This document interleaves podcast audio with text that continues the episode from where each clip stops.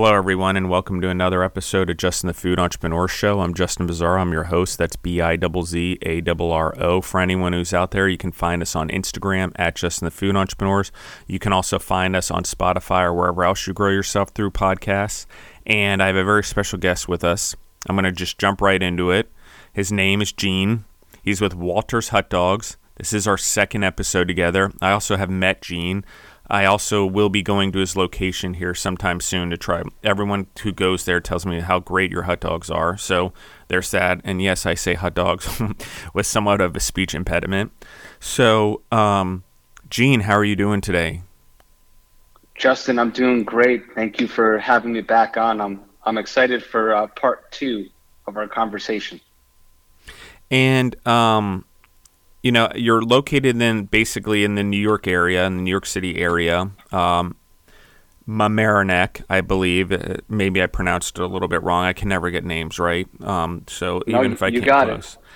But you know, we talked a little bit about it. We've done the first episode, okay? But will you briefly, let's do like a five minute brief thing. Let's talk a little bit again and remind our audience about the history of Walter's Hot Dogs. I recommend everyone go back to listen to part one but this one's going to be on fire. How do I know? We did this event on May 7th in New York City, and it was in for Gorilla Brave and uniting a lot of the the entrepreneurs that I work with, as well as a lot of the entrepreneurs that are on this podcast, and trying to build a networking event. Gene was there. It was a phenomenal event. I mean, we we were there for five hours, and I think everyone had a good time. So Gene, you're quite an incredible entrepreneur and, you know, third generation coming in to dominate a company, maybe even more generation than that. I'm not quite sure. But um, talk to me about Walter's Hot Dogs. Talk to me about your literally 100 year history. Let's let's talk all about it and, and give us a quick uh, download. Absolutely. So, first off, Justin, thanks for the kind words because that event it meant so much to be able to meet you and and some other amazing people that day uh, in New York City. So um, thank you for that. I appreciate it. And um, I'm part of the third and fourth generation of Walter's Hot Dogs. So uh, as a brand, we are the second oldest hot dog brand out of New York. Uh, Nathan started in 1916. We started in 1919. It was started by my great grandfather, Walter Warrington. Um, he came from Italy into Ellis Island in the late 1890s. At a pretty young age, he had an entrepreneurial mindset he started a couple of uh, businesses and he really wanted to get into the food service industry. Uh, hot dogs were a very inexpensive and, and you know, important food item at the time in the early 1900s, uh, very cheap, um, right, affordable, um, as they still are today. So he wanted to come up with a recipe that was like no other hot dog, uh, the cooking methods like no other hot dog, and really, we've carried on that tradition 104 years later. The same type of recipe, the same cooking style and preparation that was intended over 100 years ago for you to enjoy, uh, we still do today through our two restaurants, one in Mamaroneck, New York, one in White Plains, New York, and then our food trucks throughout the tri state area. And then also, we ship our hot dogs, our mustard, our pigs in a blanket nationwide through Goldbelly and you can also find them in over 40 different grocery stores in the tri state area as well. I love this. And one of the things I want to just fucking anchor here, holy shit. I can't, like, number one, you started a hot dog company like way back then. And, you know, my family came over from Italy, from Naples, at least on my father's side. My mother's side is like Pennsylvania Dutch Native American and yeah. um, so I'm a total like mutt, basically another United States mutt added to the list. But I really identify with the Italian side because the American dream. You know, my grandparents came over here when they were really young, and and things like that. So at least that's the story everyone tells. I mean, I I think we looked at the family tree and looked at Ellis Island and all that, but it's like as an Italian American, it's just crazy for me to fathom that um, one, it's as old as Nathan's, okay? And I actually just crazy. I watch the Food Network all the time, the food that built America. It's almost like my research for this show because they have so many cool facts on there. But I just watched yeah. one on Oscar Mayer, interestingly, and what hot dogs, the garbage that was out there during the 1900s, especially from the 1900s to the 1940s just yeah. any garbage, anything that went into hot dogs. Like there wasn't any regulation. No matter who was producing the hot dogs, they all went into the same barrel. No one had any real branding. Okay, one of the things Oscar Mayer did is they put a yellow st- strap around every single hot dog, so everyone knew what hot dog was theirs.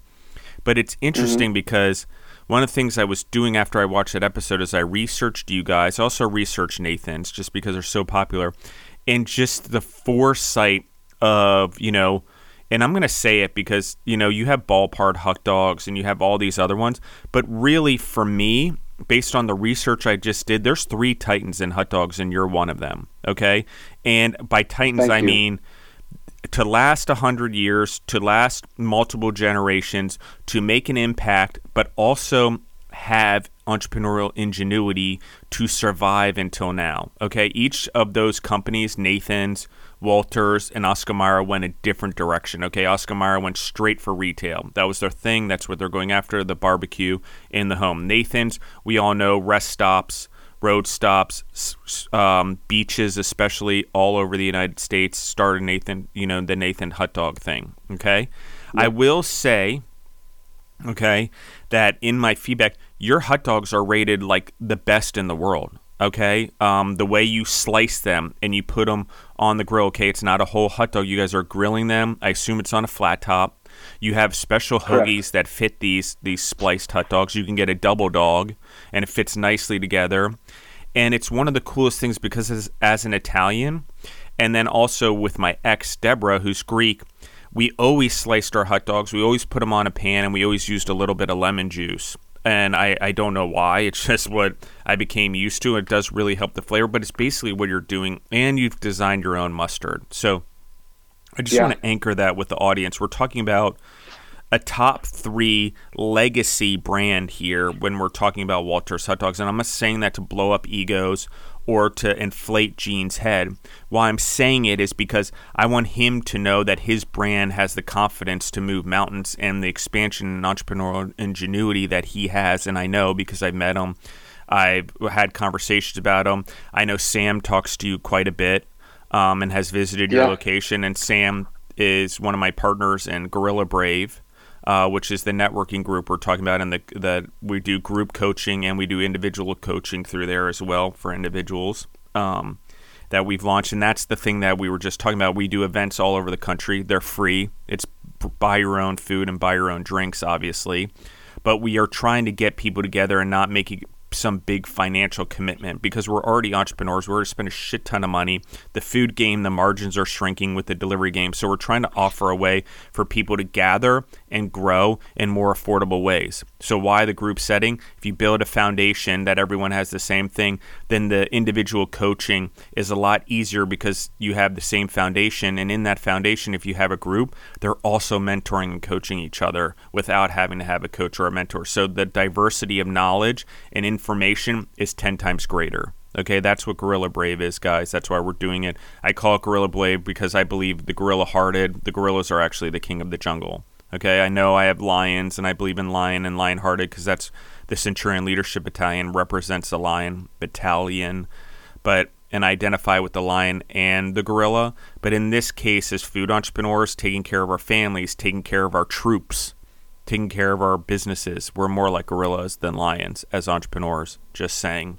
So, Gene, let's talk about yes summertime. Okay, let's talk about. We talked a little bit about it. We're creeping into summer. Um, you have food trucks. You have your business. My assumption, and I've lived in New York City. I lived in New York City for like six years, um, and did business in New York City for almost 20 years when I did all the HHC hospitals. That's all the Health and Hospital Corporation hospitals of New York City and all five boroughs. Okay, quite a bit of food. Mm-hmm.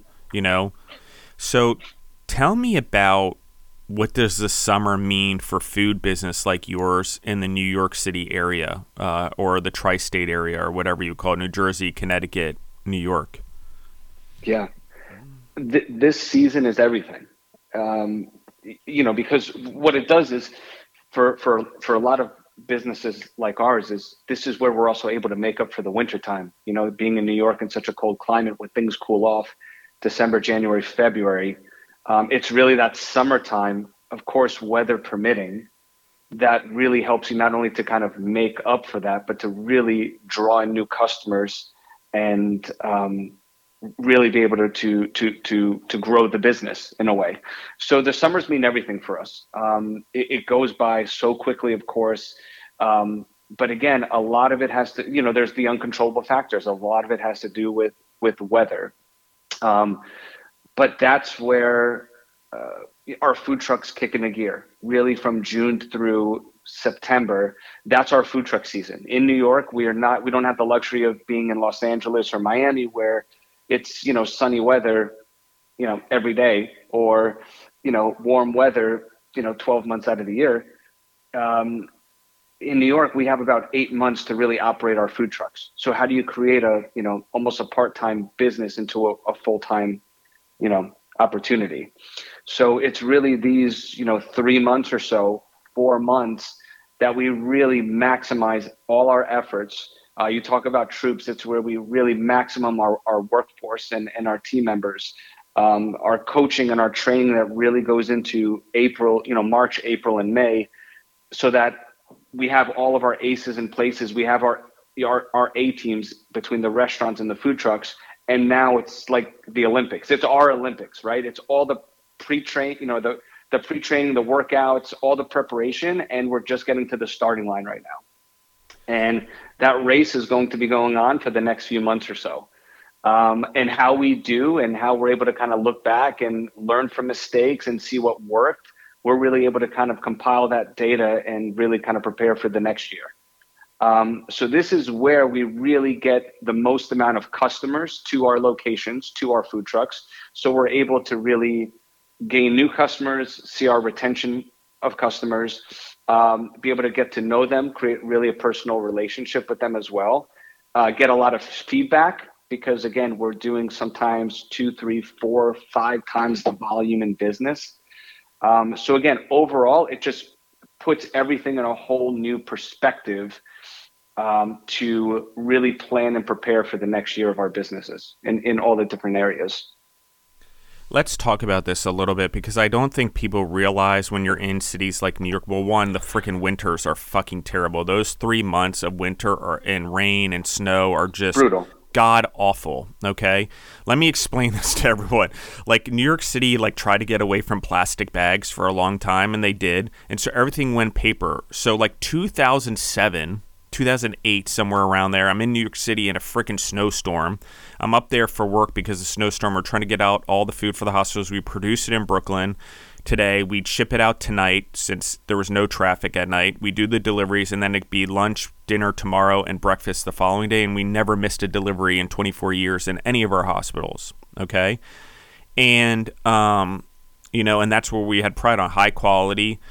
Great service and never missed a delivery. Okay, and we made food from scratch. We try to up the level of nutrition and food and the amount of time it was off the vine or, or from the time it was slaughtered. But one of the things that I will say is that as I was walking down the city, these snowstorm, I'm carrying Macy's and, and shopping bags, and the snow is coming down so hard, and it's starting to mount up to like a foot. The bags are getting wet; they're breaking out of the bottom. I'm like freaking bug uh, bear hugging all my Christmas presents for at the time that I was married at the time to my wife and her family and my family and my brother-in-law and all the gifts I was buying for cousins and everything and I'm literally carrying it down the street and like because I don't. They didn't have plastic bags because New York City was trying to do away with them, and um, it was the craziest thing. But that's really what it's like. You have to walk everywhere. It's very hard to get around, and you're already crunched indoors anyway. So spring, summer is almost like this freeing period where everyone wants to get outside, and summer is just like this rebellion against that winter. I don't even know how to describe what happens to New Yorkers on the other side of that. Now, let's just keep in mind COVID did happen for two years, so there is still that stigma going around, or whatever you want to call it, that that fear um, of going out sometimes. But you know, I agree with what Gene's saying. So, talk to me a little bit about how you manage to increase and decrease your labor during these times. Like, how do you manage that? How do you hire back the same people? Like, what does that look like yeah. for you?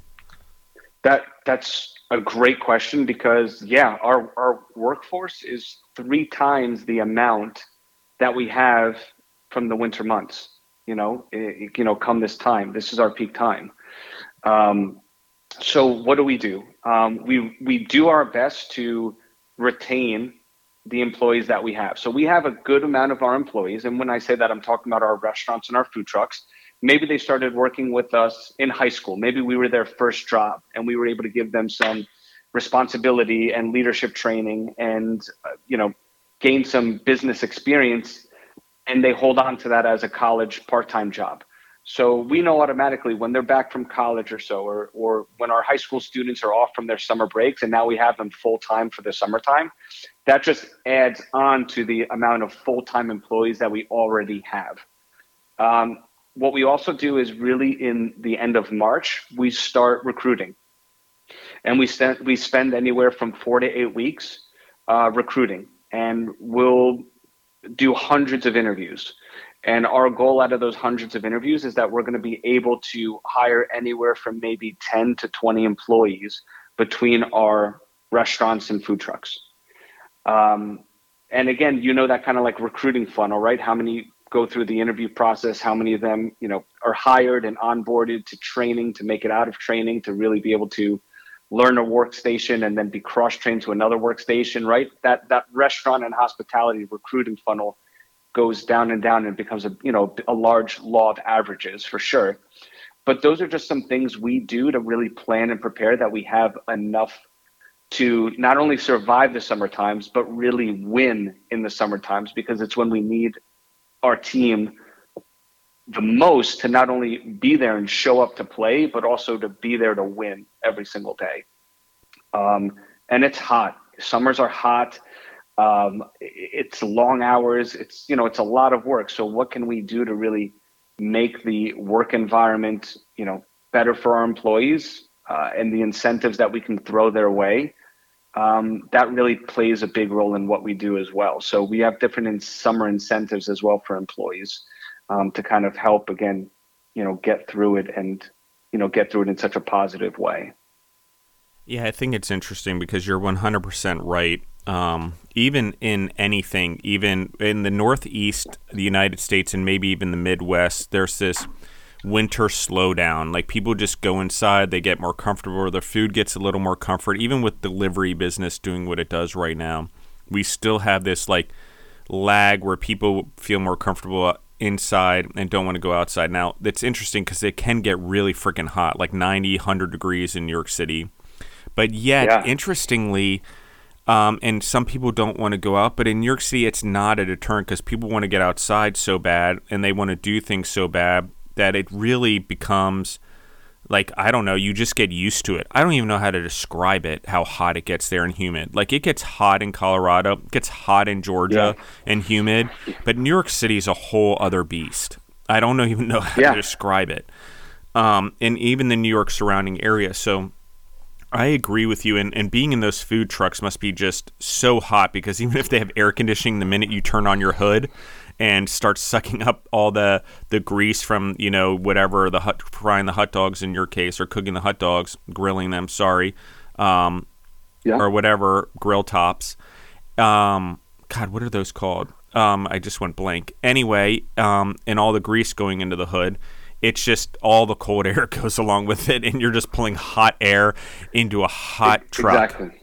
And yeah, you uh, just you just have you you just have hot air just all around you. And generally, like rule of thumb from from our experience, we've been doing food trucks now. This is our eighth year um, that we eight years eight years ago we started our food truck business, and generally it's about 15 degrees hotter in the food truck to whatever the outdoor temperature is. So if we're talking about an you know a, a 90 degree day outside, it's going to feel like 105. Um, and then you know, don't let's not even talk about the humidity, right? So yeah, yeah. It, it's. Yeah. It's it's hot. It's hot. it becomes a hot box. It's, it almost becomes a, a, very, giant again, that's, yeah, but you, you talk about it is uh, it's something, Justin, that it, I've never gotten used to it. You know, sometimes you know you hear about people who live in like hot climates and they're like, it's 95 degrees out and 100 degrees and they're wearing long sleeve shirts and they're great, right? I'm not that person. I've lived in New York my whole life. I'm still not like acclimated and can handle the heat. But but what's interesting is it's never deterred me from like doing what I love, right? Like I could say like this is unbearable. This is so hot, it's exhausting. I cannot do it. It's never gotten to that point, and I guess that's where you know you know you love what you're doing, you know, because you're able to handle the things that make you most uncomfortable, you know? I, I will tell you, um, it's the weirdest thing. I actually like. I remember doing this about 2009 when we I we got into food trailers and food trucks uh, back in the day, and fried chicken specifically to start off with. Is I would go do hot yoga for an hour and a half like as the season was preparing, knowing that even as an executive, I was going to have to do demonstrations and demonstrations for grocery stores because we were also the same food trailers we were going on selling at like speedways and Dover Raceway and stuff like that. And in Philadelphia, we would also do samples because we also sold the same products that we were also uh, making in the food trailers to sell to consumers. And so we were selling Very the byproducts. Cool and I would just prepare by being hot. Like I'm like, when we do hot yoga, it's probably good for me. But at least it gets you used to that hundred plus temperatures and just dealing with it and the constant sweating, because the constant yeah. sweating is the most uncomfortable part. It's not that just the heat; it's the constantly being hot and wet. I don't know how to yeah. describe it, but you're just wet all the time. And uh, yeah, it, the, one of the best ways to say it is, listen, it's not glitzy, it's not glamorous, it's definitely not sexy yeah, yeah, I know. And everyone's rush rushes in the food truck game, and then they get in the trucks and like, "Holy crap, what is this?" Um, and I would yeah. say a lot yeah. of people, um, you know, try to get out of it as quickly as possible, or end up not being in food trucks or trailers because they can't handle the summer months. Um, you know, and that's really yeah. you want to talk about. In my opinion, mental toughness, uh, building a business, really sticking through it. Like when you have to figure out all that stuff, you're sweating all over the place. You know, it's hot as hell and you're busy as hell because it's the summertime. I think you grow a lot yeah. as a business. Um, let's talk about the food trucks a little bit more, just real quickly. And I know we talked about it a little bit on the past episode, but you do a lot of, you know, if you look at your social media, everyone should follow you guys at Walter's Hot Dogs online. But um, the you guys do a lot of events and movie sets and you did like the I think it's the marvelous Mrs. Maisel and you've done different movies and stuff like that. So talk to me a little bit about that. How did you guys get into, you know, for lack of a better term, uh, catering on studios? Because I think that's a very yeah. interesting niche compared to what a lot of other food trucks do. Yeah, and uh, you know, we never our intention, you know, we had the the, concept to do the food trucks um, back in 2006, and it for whatever reason it just didn't come to fruition. And um, we revisited in 2014. We just said we need to do this, and my mother Christine, my sister Catherine, and I came up with an idea of let's just get a food truck to be able to handle the demand and the line and crowds of people that come to our Mamaroneck location, right? Um, at that point, it had been there for just about 90, 90 over 90 years. Um, it was busier than ever. So we just wanted a way to, to, to have to act as an overflow to handle the demand of customers that we were getting on our property, right? And we spent about eight months to come up with what we thought was a great business model and what we were going to do and how we were going to, you know, uh, offer our services and, and conduct events. And day one, we launched the business, and the amount of inquiries we got and the types of events that we got, we were just like, we're not going to be able to.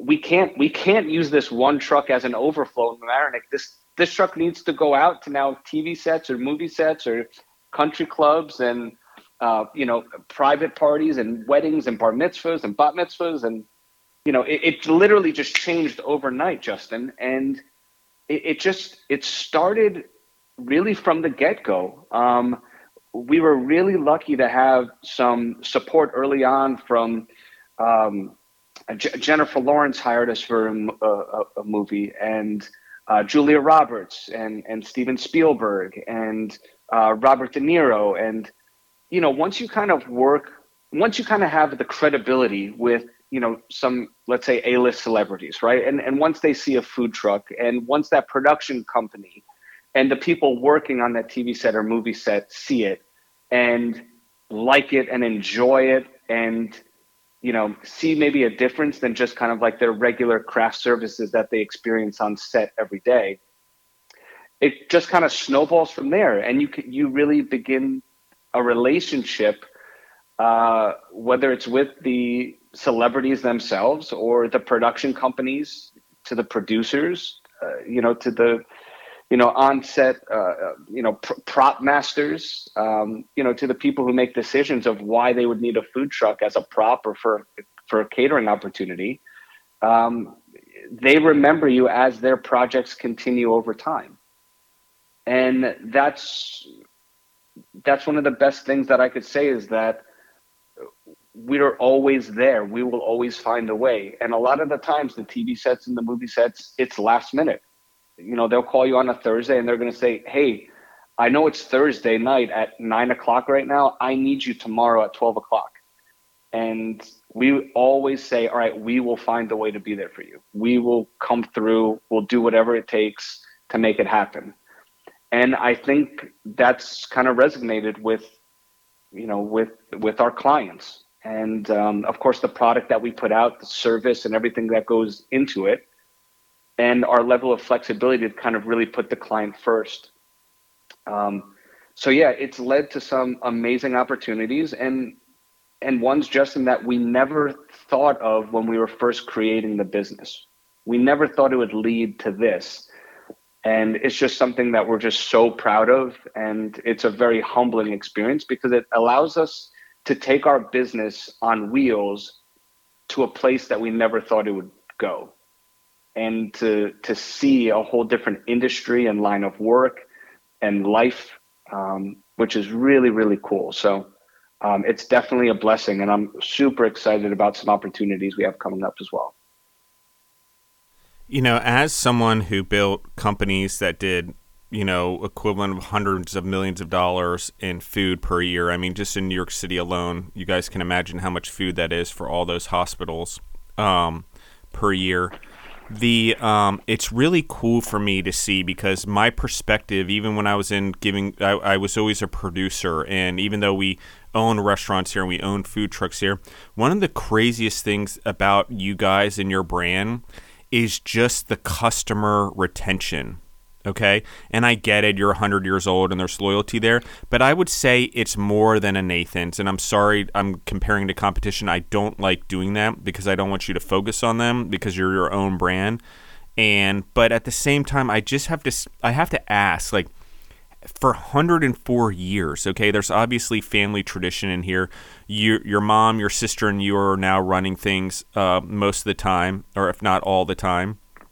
Are. Yeah are are having to pass down these traditions are also now taking over the clients and the customers. Like how do you talk to me about your guys i don't know i would call it an attitude i would call it a mindset about customers about clients. You mentioned about service and doing whatever it meant even if it was less than 24 hour notice but tell me more because you work in the business and you know you're trying to work more on your business. So I, i'm just interested how do you keep the customers? How do you make sure the level of service is there? How do you make sure each store and each uh, truck is delivering that service equally? So people don't be like oh i had it this one time and it was horrible.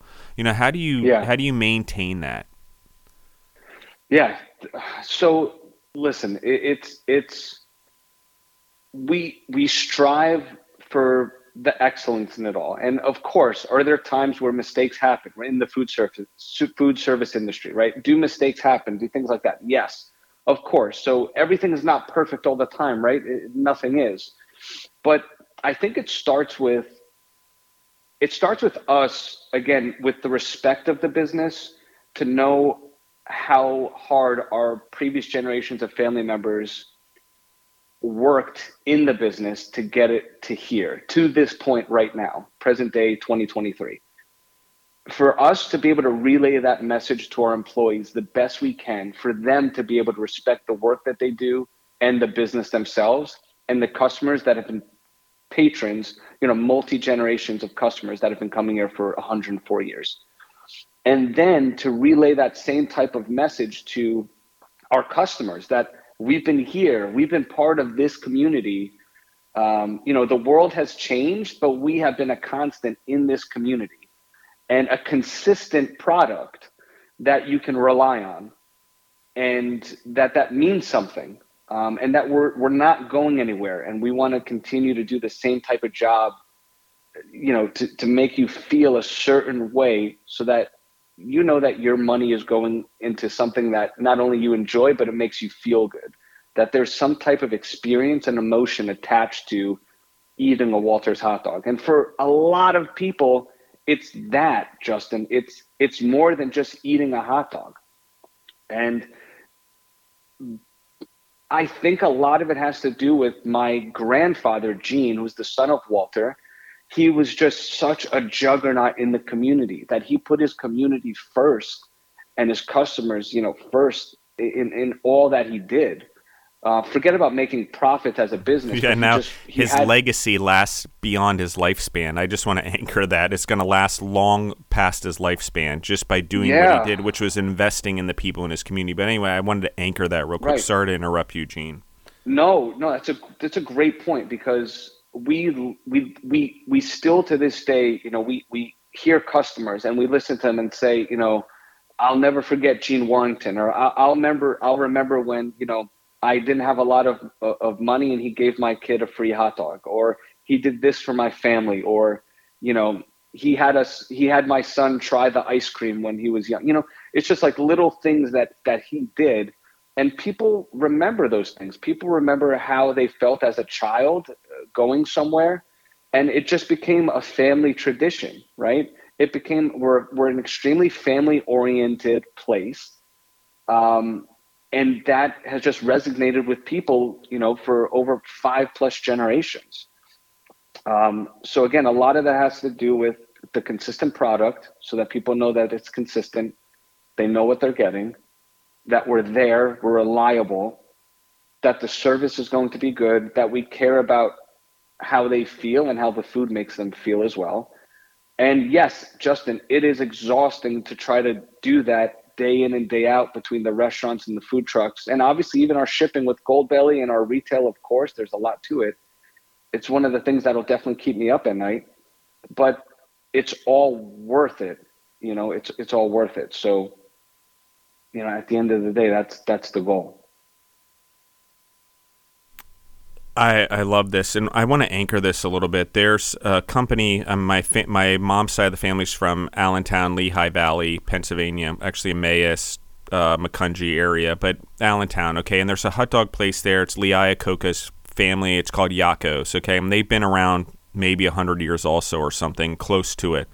But I will tell you, from when I was a kid to now, there's not the same customer service. The hot dogs and the product has gone downhill who you know, and I'd love to have them on the show to discuss this. I've been trying, but I think it's the same. It's the mentality they aren't engaging their consumers the way they used to. They have this great brand, which is probably maybe, I would say, you know, a top ten recognizable brand in hot dogs, at least regionally, but it's not. It's falling further and further behind because their quality went down the tubes. Their products went down the tubes, their locations have gone down the tubes, and they don't engage their customers and their clients and retain them the way that they used to. It's not an experience compared to what you're doing. So I just want to give a comparison, not to add suffering to anyone because I know it leads to that, but just because I want to anchor for the entrepreneurs in the audience what the difference is okay? There's a difference when you properly hand down things or you inspire the next generations by getting them involved in your business. There's there's purpose in giving them ownership and trusting them and turning over the reins versus in some cases where you hold back as an owner. You don't you you go all the way to death. You're going to be the CEO and the dictator and the owner of the business all the way to death okay? And I say dictator because if you're not thinking about passing down your legacy properly you're going to destroy it ultimately. And just like our legacies can last generations in a positive way they can last generations in a negative way. Also not only from bad family patterns or bad habits or things that yeah. turn into spiritual maladies. I'm talking about in our businesses and the people that work there and the influence on them. Okay. So I, um,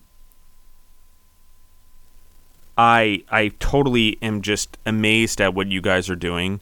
I think the the way you guys have been able to go to market and sort of slowly build your brand, okay, properly, hold true to who you are, not expand too quickly, and now as there's more of you in the family and you guys have the trust that you have. I know families argue, everyone wants to do more things. Some family members do more than others, yet everyone might be equal, blah, blah, blah. Believe me, I've been there.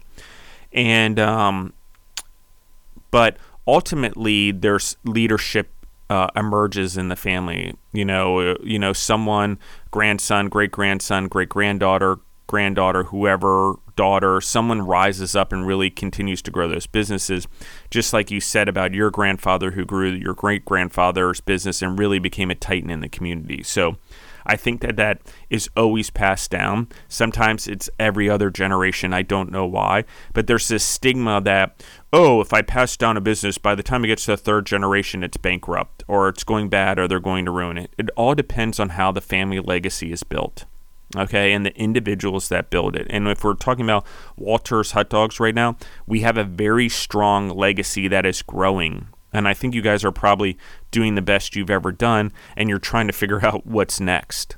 Um, so um, that being said, like, what is next for you guys? Like, what are what are you know what is in store for Gene? Like, what do you do now? Where, where's your future hold? And how are you guys trying to or, or are thinking about expanding this business because, you know, I hate to say it, but you're doing well, but you don't ever want to get comfortable because comfortable leads to death in a business. And so you got to constantly be growing, unfortunately, especially once you're starting to grow the way that you guys are. And I know many entrepreneurs don't understand this, but if you don't keep growing and you don't keep pushing growth and innovation and quality and service and customer retention or client retention, you die.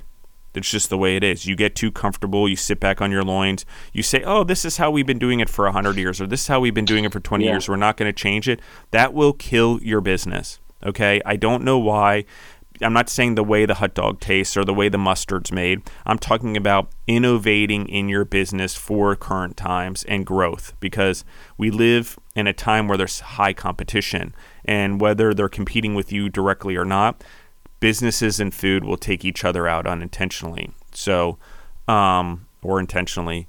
So, talk to me a little bit about that, Gene. Plans, you, um, what's the future hold? Yeah. Were you guys uh, planning on growing this thing? Yeah, and and Justin, you mentioned you know higher higher amounts of competition and higher higher costs than ever before to run and operate a business, right? Um, so to be able to navigate that as well. Um, for for us, you know, it's it's an exciting time because we're about to launch our fourth food truck next week. So we're going to have four food trucks uh, for public and private events, uh, so people can easily book them. You know, for for public events, for private events, whatever the case may be. So we're going to have our fourth food truck. Um, we're going to be growing our retail. That's really one of our big goals. Is you know, people always say, you know, I live in Florida, but I can I can get them shipped by Gold Goldbelly, but I would love them in my Publix, right?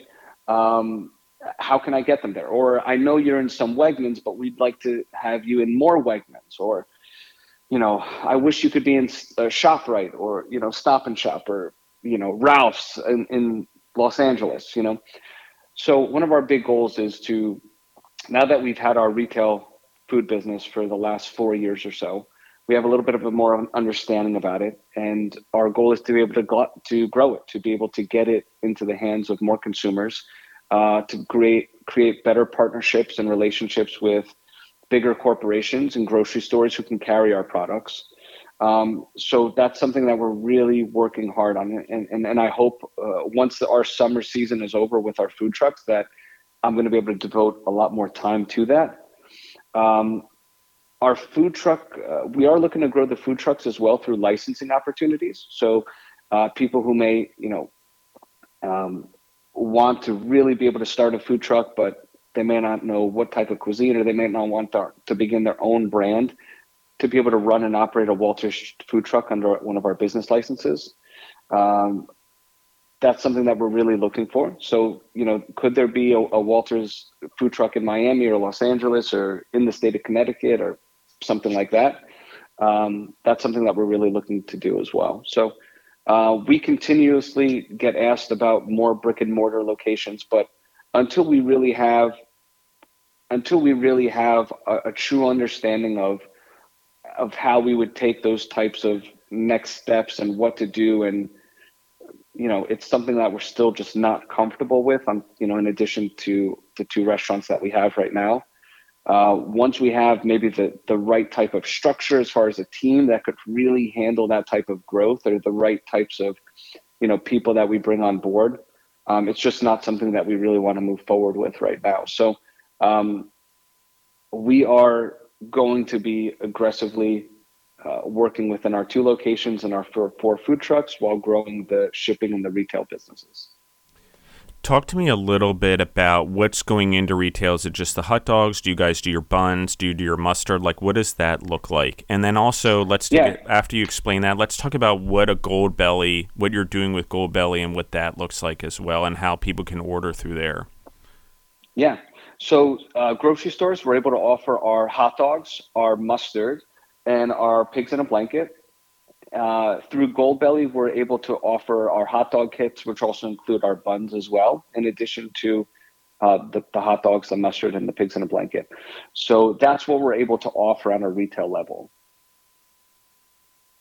Very cool. So on Goldbelly, like, what do you guys do? Packages? Do you send the buns? Like, talk to me about that because I think yeah like a lot of people and some of the things I've heard is like you actually like can send a whole barbecue kit or like yeah I'm doing the yep, picnic here's the exactly. whole package. So explain that to me. What does that look like? What does it consist of?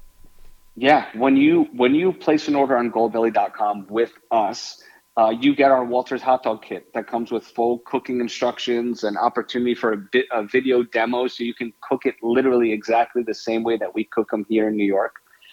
Um, that come with uh, you know, we have a, a, variety. It just depends on, you know, how much you want to get, how many hot dogs you want to get, how many, you know, buns, mustard, you know, pigs in a blanket. So we have a, a wide variety, which Goldbelly has been great about.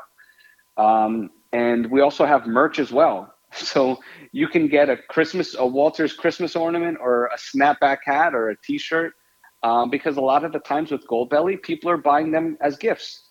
And you know, it's one thing to be able to get the food, but for a fan of Walters, if they're able to get a shirt with it or a hat as well. Um, so Goldbelly's been really, uh, you know, a great relationship with them to be able to offer a wide variety of products um, and and food as well to our customers. So yeah, you can get our, our hot dog kits, you can get them in a blanket, and we can kind of customize it to exactly what you want in quantities.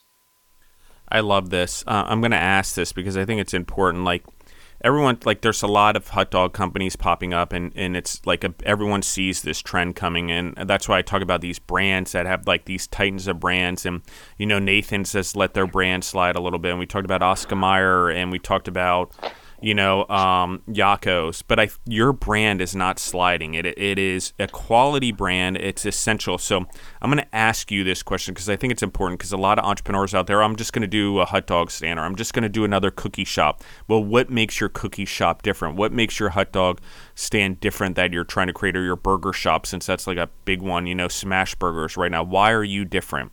And so talk to me a little bit about what you think your the differences are. Why you have such a better product or a better business than a lot of your competitors? Obviously you're not focusing on them. You guys are just doing you. But let's talk about what your superpowers are basically as a business yeah. um, and, and why you think that is or, or where it came from or, or however you want to describe it. Yeah so it, it started 104 years ago with my great grandfather coming up with the recipe of the hot dog you know? Um, there you know, we can proudly say, you know, we're a small family business, but there is no other hot dog with the blend that we have. There just isn't. Um, we make our own mustard. There is no other mustard that is the same as ours. That's that's available. The way we cook and prepare the hot dog dates back over a hundred years of how we've been doing it. There's no other hot dog company that has been doing what we're doing and how we cook and prepare it and top it. Um, you know that that's Walters. It's it's it's it's a really a one of a kind. It's in its own category. And I can say that because it just it does not taste like a typical hot dog. So a lot of the times when we have first timers and they say, you know, I've heard all about you, but now I have to try for myself or what makes it so special, I would I simply say just take one bite. Just just take a bite because anything that you know as far as the taste of a hot dog, a modern day hot dog and what you've grown up with or what you currently eat, this does not taste like it. And it just doesn't, you know, and we can proudly say that that's our superpower, that it's really one of a kind. Whether you like it or don't, that that's one thing, but there is just no other hot dog out there with the recipe, the cooking style and preparation um, as a Walter's hot dog. Love it. Gene, let's talk about you personally a little bit. Okay. Sure. Um, you're fourth generation, third, fourth, however you want to look at it. Talk to me Yeah. about the pressure you feel. Talk to me about anxiety, maybe. Talk to me about how do you, as a family member, come into a business? I mean, you're dealing with titans that are your relatives, and it's crazy because you you know you always want to do better than the previous generation. That's the American dream, and our parents want us to do better than them. So you you obviously have a lot of that going on. Plus, you're like trying to figure out this business as it's growing down multiple avenues. We talked about retail, we talked about direct to consumer, we've talked about um, food trucks, we've talked about brick and mortar. So, talk to me a little bit about you, like where, like how, like what's going on in your head as an entrepreneur coming into this business, a family of entrepreneurs, and how do you sort of start to make your way in a business that's been around for uh, 90 to 100 years at the time you were in started in the business. I know you started as a kid, so maybe 80 years then or or 70. I can't do the math right now for some reason in my head. Normally I'm great at math, but it's been a long couple of days. And um, talk to me a little bit about that. How did you figure this out? Or how Yeah. are you figuring it out, I guess, because it's a constant journey, right? constant and and the pressure is never ending it doesn't stop and it's continuing to mount um, that's just how it is so for for me i i grew up you know i grew up about 45 minutes north of of the business so you know as a kid as a high school student um, even a little bit of uh, before college you know i'd work in the summer times just to really go spend spend a few weeks with my grandparents and be able to work for you know for him at walters and then I really went off and I did my own thing. And and it wasn't until 2013 that I came into the business. And yeah, at the, at that time, that was 10 years ago. I was 30 years old at the time. Um, extremely ambitious, uh, you know, hardworking. I can say that. And I just wanted to jump with, you know, close my back door and give it everything I got. Um, and I'm, I'm proud of what we've been able to do in the 10 years. But now I'm, you know, now I'm 40. 10 years later, here we are and you know the pressure is there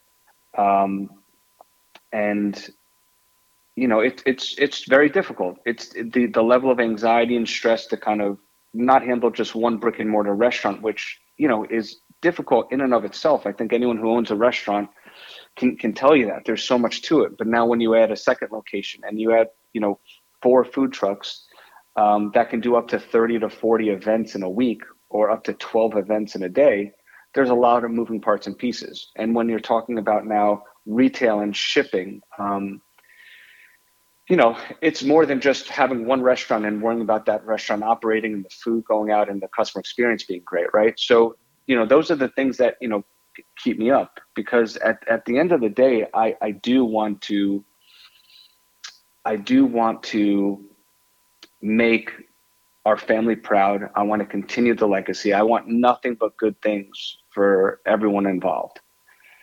And that's really difficult.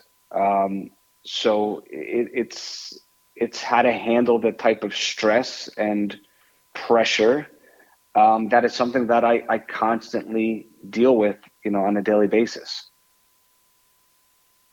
How like how do you make the decision? Obviously, you went and did your own thing. You kind of didn't maybe didn't want to do the hot dog thing, or maybe you did, but you knew you need to get outside experience. I'm not sure.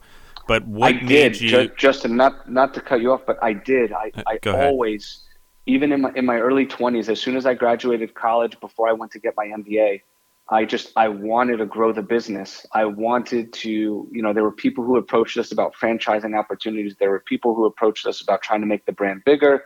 Um, in 2006 is when I approached my grandfather to start the food truck business. Could you imagine if we started our food trucks in 2006? It's nuts um, to think about. wow. Um, but but yeah, I always had a love and a passion for the business, but there really wasn't a place for me at the time.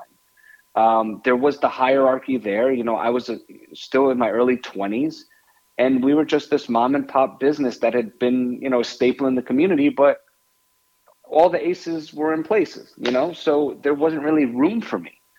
Um, so I went off, I did my own thing, I got the experience I needed to, and, you know, we got to a point where, you know, my, my grandfather especially said, all right, now this is, you know, I really want you to get involved in the business and I want you to do X, Y, and Z uh, because I believe that you can do it. So that's really what I needed to hear back in 2012 to really start in 2013 with the business.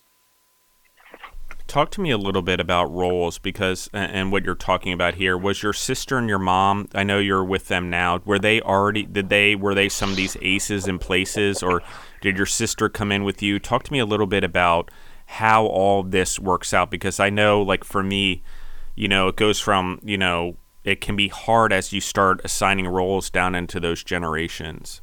Yeah. So my, my sister Christine has been with the with Walters for just about 20, 20 plus years or so. So she's really been there. She's seen really the evolution, um, you know, for the past, you know, 20 years or so.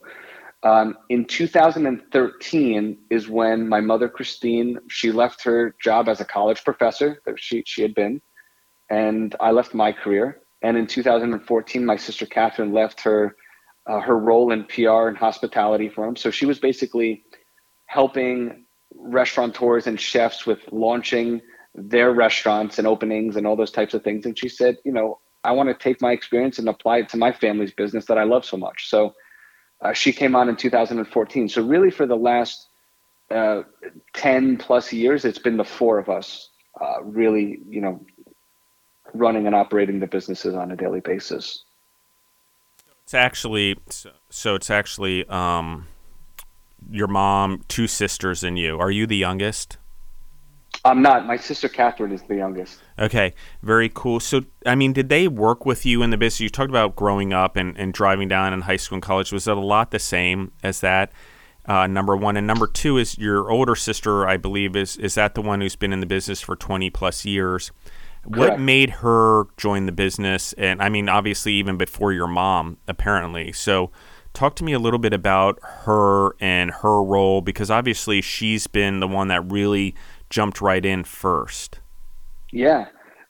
For for all of us, Justin, I can confidently say it's all really the the, the same answer. It was our grandfather Gene. It was seeing him and the love that he had for the business and you know, everything he put towards it and what it meant to not only him, but seeing what it meant to other people, you know, through him is what attracted us to it because it was like, not only do we get to be closer with our grandfather and learn from him, but we're also able to be, you know, a part of this cool family business that he really grew from his father, Walter. Um, so that's that that's what brought her there. That's what brought me there. My sister Catherine and my mom. It was really my grandfather.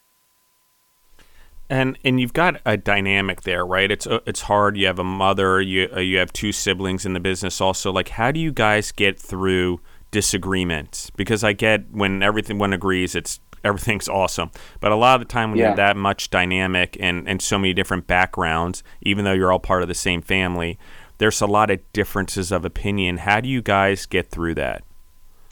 Yeah, that's a great question.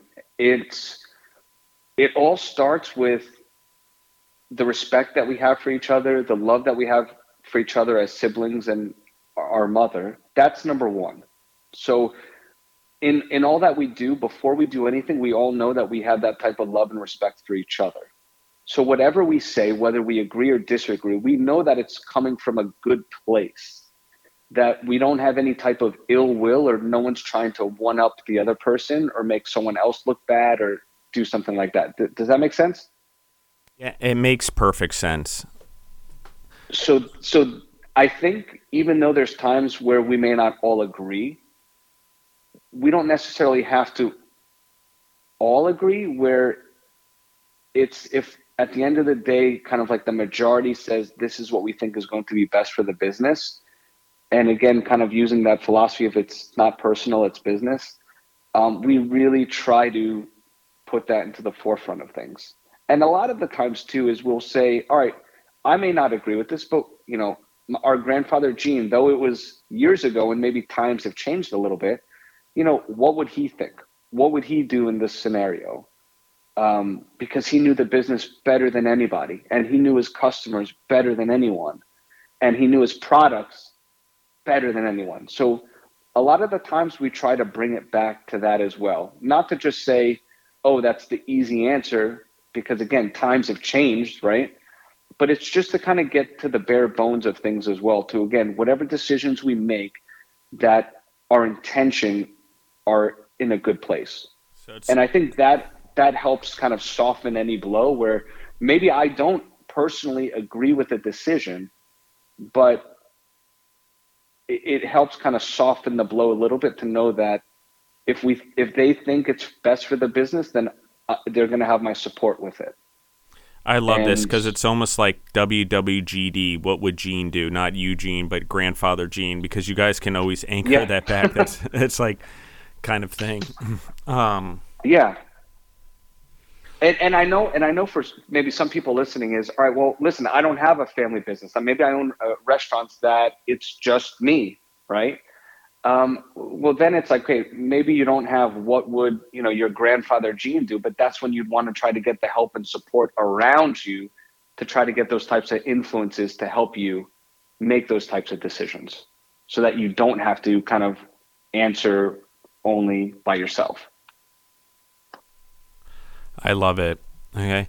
What is it that you personally, Gene, love doing most in your business or developing this entrepreneurial ingenuity or, or whatever you want to call it? What is the things, I would say more than one, but the things that you really enjoy doing, you know, because I think having such family members, four of you, you guys really have to identify your roles a little bit and you can step on each other if you're not careful because there always can be too many chiefs and not enough Indians when you start having lots of family members involved in the business. So, talk to me about that. I probably uh, offended someone by saying that, but I am Native American, so we'll just you know everyone can just take that one. And um, but uh, talk to me a little bit about roles. What do you enjoy the most? What what keeps you yeah. going every day? And you know maybe even the things you don't enjoy.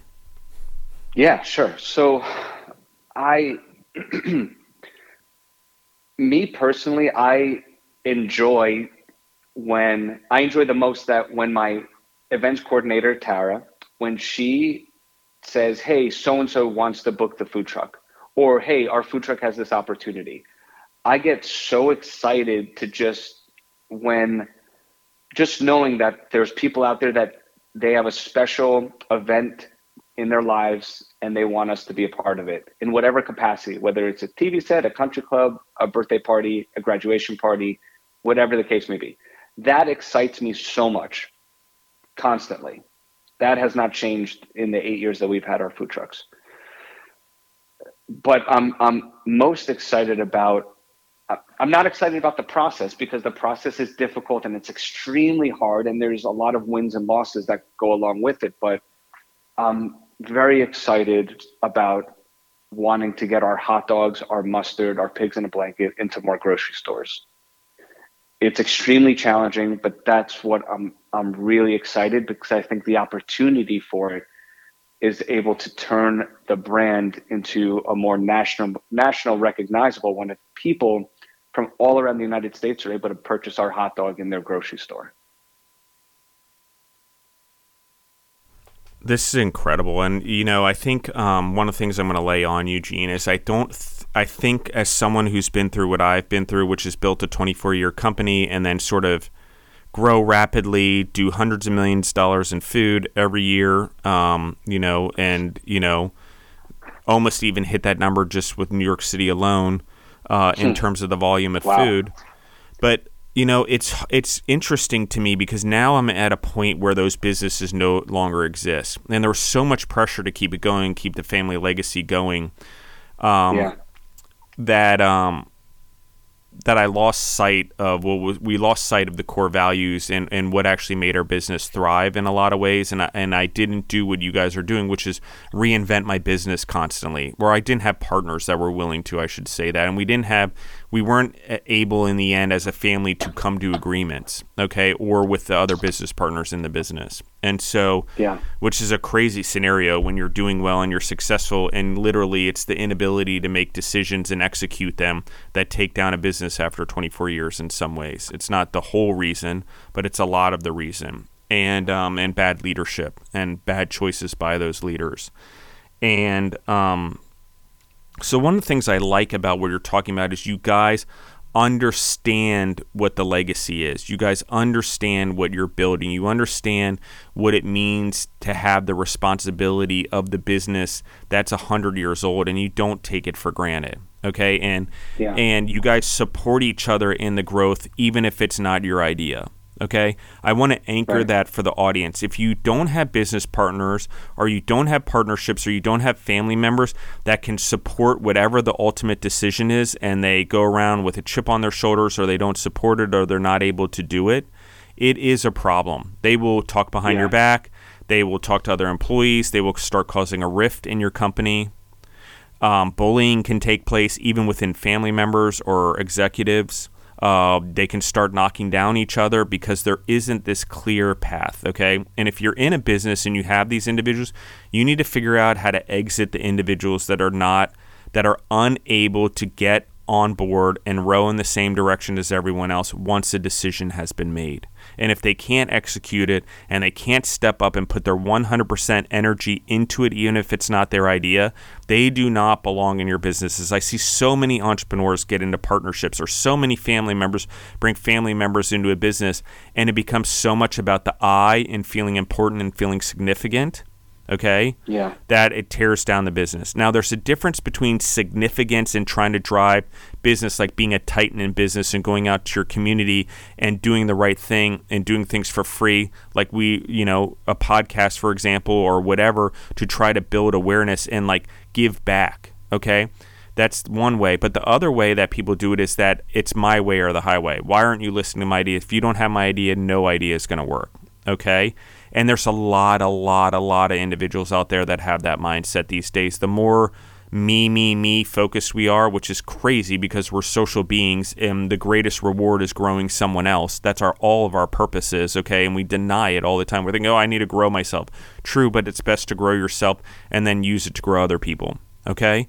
Um, so I just wanted to anchor that. I think it's doing, uh, you guys are doing a great job there. Um, definitely going to have you on for a part three because we're running out of time here. But I'm going to ask one last question Sure. leadership skills. Because you have a business that obviously has had successful leadership from generation to generation right now. You know, even with you guys taking over 10 years ago, the leadership is there, or you guys wouldn't still be around, okay? Especially after COVID, especially after hurricanes in New York City and all the stuff that happened around 2013 to now. So, talk to me a little bit about the leadership skills in your business or within your family that you think have benefited you and your business the most.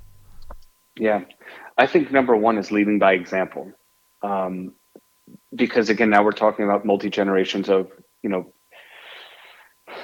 the leaders within our business, right? And it's we've been able to see that. I think I think number one, leading by example is one thing um, and of course a good example right? And i think as a business too especially in a business like mine where you know sometimes i'll be working alongside our employees that if they see me doing the right thing no matter what it's going to trickle down in some way. So being able to kind of lead by example and to be able to do the right things when nobody's watching is key.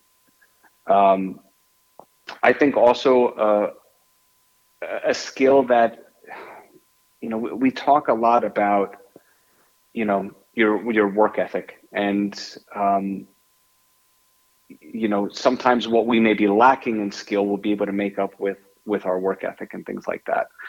Um, the ability, though, to make decisions um, is key because you know, Justin, you and I have been talking a lot about even too about like pressure and stress of things, but the ability to make decisions and to be able to do that confidently, I think, is extremely important. Because a lot of people just they don't want to be in leadership they don't want to be in management because they don't want to have to make the decisions. They don't want to have to have the responsibility to do it right? So i think you know leading by example the ability to make the decisions and then follow through. As far as meeting deadlines and execution on what you're doing and the type of work that you're doing to be able to give it 100% in what you do I think those are the types of skills that you need to be able to hit the type of goals that you want, whatever they may be. Um, and then if, if, listen, if someone can say too that you're, you know, you have the, the type of skill, the, the types of tools that you can able to take that and be able to train and develop other people as well. Like you, like you talked about, growing other people, I think is going to be long lasting as well. Because it's great if I can do it, right? But if I can't have someone else do what I do as well, how can I ever grow from what I'm currently doing now? So to be able to have that type of transfer knowledge, to be able to teach, train, and develop other people, um, so that whoever you're teaching and training, that no matter how they learn, that you're able to be able to, to present it in a format that is transferable um, I think that's crucial as well. I'm going to anchor this for the audience. This is absolutely, you want legacy in your business, you want to last 20 plus years or 24 plus years or 100 plus years, let me tell everyone the biggest secret that everyone doesn't realize. If you have good employees, you train them to be trainers, not train them to do a job. Okay? You train them to be trainers from day one so they can train other people because those are the people you want to rise up in your company. And if they get good at training other people and using their skill and their management abilities and all that, in addition to growing humans, training them, they're that is what a business is always in food. I'm sorry, food changes, codes change, trends change, businesses change, opportunities change. So you need to constantly be training. And as Gene just talked about, it's a freaking 100 employees every summer to whittle them down to 10 to 20. So you've got to train all of them. Okay? So in the audience, I think. Um, I say you, but it's we. I'm sorry. I, I'm trying to use the word we more, but we as entrepreneurs have to understand that we are training trainers. Whatever we are doing, the example we're setting, the way we're training people is is to train others, not to get them to function in their job. That will kill your company, that will leave you stagnant, that will give you the inability to grow because you're the only one that can train people. You do not want that. Okay, we are the only ones that train people, however that looks. I don't know how to word that properly. But either way, that's what I'm talking about here. And that's why I asked the question to Gene um, and was hoping we'd sort of circle around to that because one of the things I think you guys do well, and the reason your business has lasted so long, is you do well at training people so they can teach others. Um, but maybe, you know, how do you feel about that? What are your thoughts on that, Gene? Yeah, I know you. You you said it best right there. Is you know when we're again we're talking about like all right, if I can do something great, but if I can't teach anyone else to do what I'm doing, there's no way that I can grow in any capacity because I'm always going to have to be the one to do it.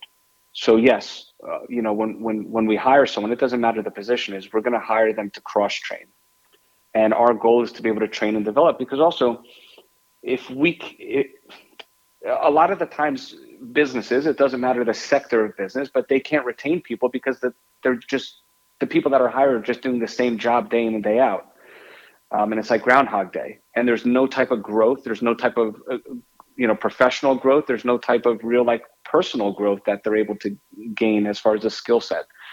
So I think something that we you know we really you know take a lot of pride in is to be hire, to be able to hire people at a young age. My grandfather was really big on that. That we were able to provide maybe someone their first job at a young age to give them some real world business skills, to be able to learn customer service, to be able to learn how to, you know, speak to people and understand body language and to be able to how to work under pressure and to be able to work together as a team um, to meet deadlines, and you know all these types of skills that they're able to learn at a young age. But if we're able to say, hey, listen, we're going to hire you, and you're going to learn how to make milkshakes and fries and be a cashier, but these are the skills that you're going to be able to learn doing it. Well, they say, okay, cool. Well, I'm not just working at a typical you know fast casual restaurant. Well now i'm i understand the skills that i'll be learning from this as well. They're able to really understand that there's more of an opportunity as well that it's not just a dead end food service job. And if they have those types of skills then we can utilize those skills in more positions within our business as we continue to grow as well.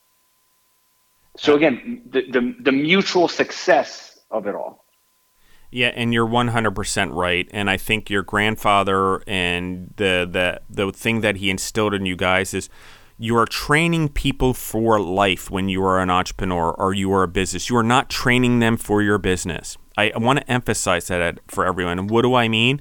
You want to make sure the you know the person with the right mindset, the minute they take their job and they're doing their training, they're already training their replacement. They're training someone else or they're they're preparing to train someone else if it's a small business if they have to to replace them. Why? Because we want to be replaceable. Why? Because we want to grow, especially as an entrepreneur.